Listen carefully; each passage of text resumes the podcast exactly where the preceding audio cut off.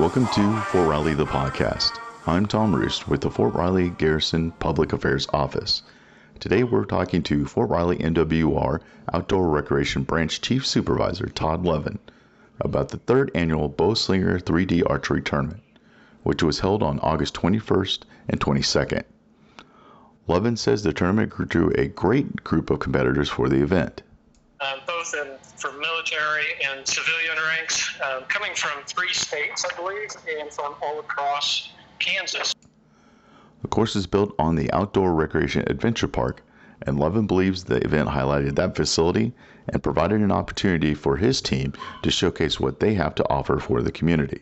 Slinger is just an excellent uh, opportunity um, to uh, uh, for us to support our, our, our military through a, a, fun and relaxing event uh, to provide a more resilient uh, military force. It meets our MWR mission.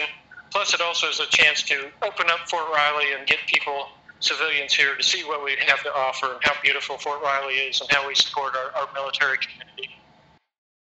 Participants worked their way through over an over one and a half mile course with 30 targets at a known distance. The top five shooters from each category with 10 or more shooters competed in a class shoot off for cash prizes.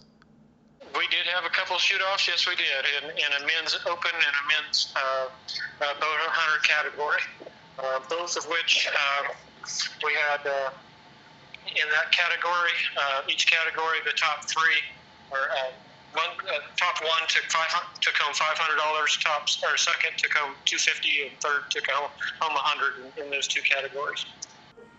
Thank you, sir, and thank you for listening to Fort Riley the podcast.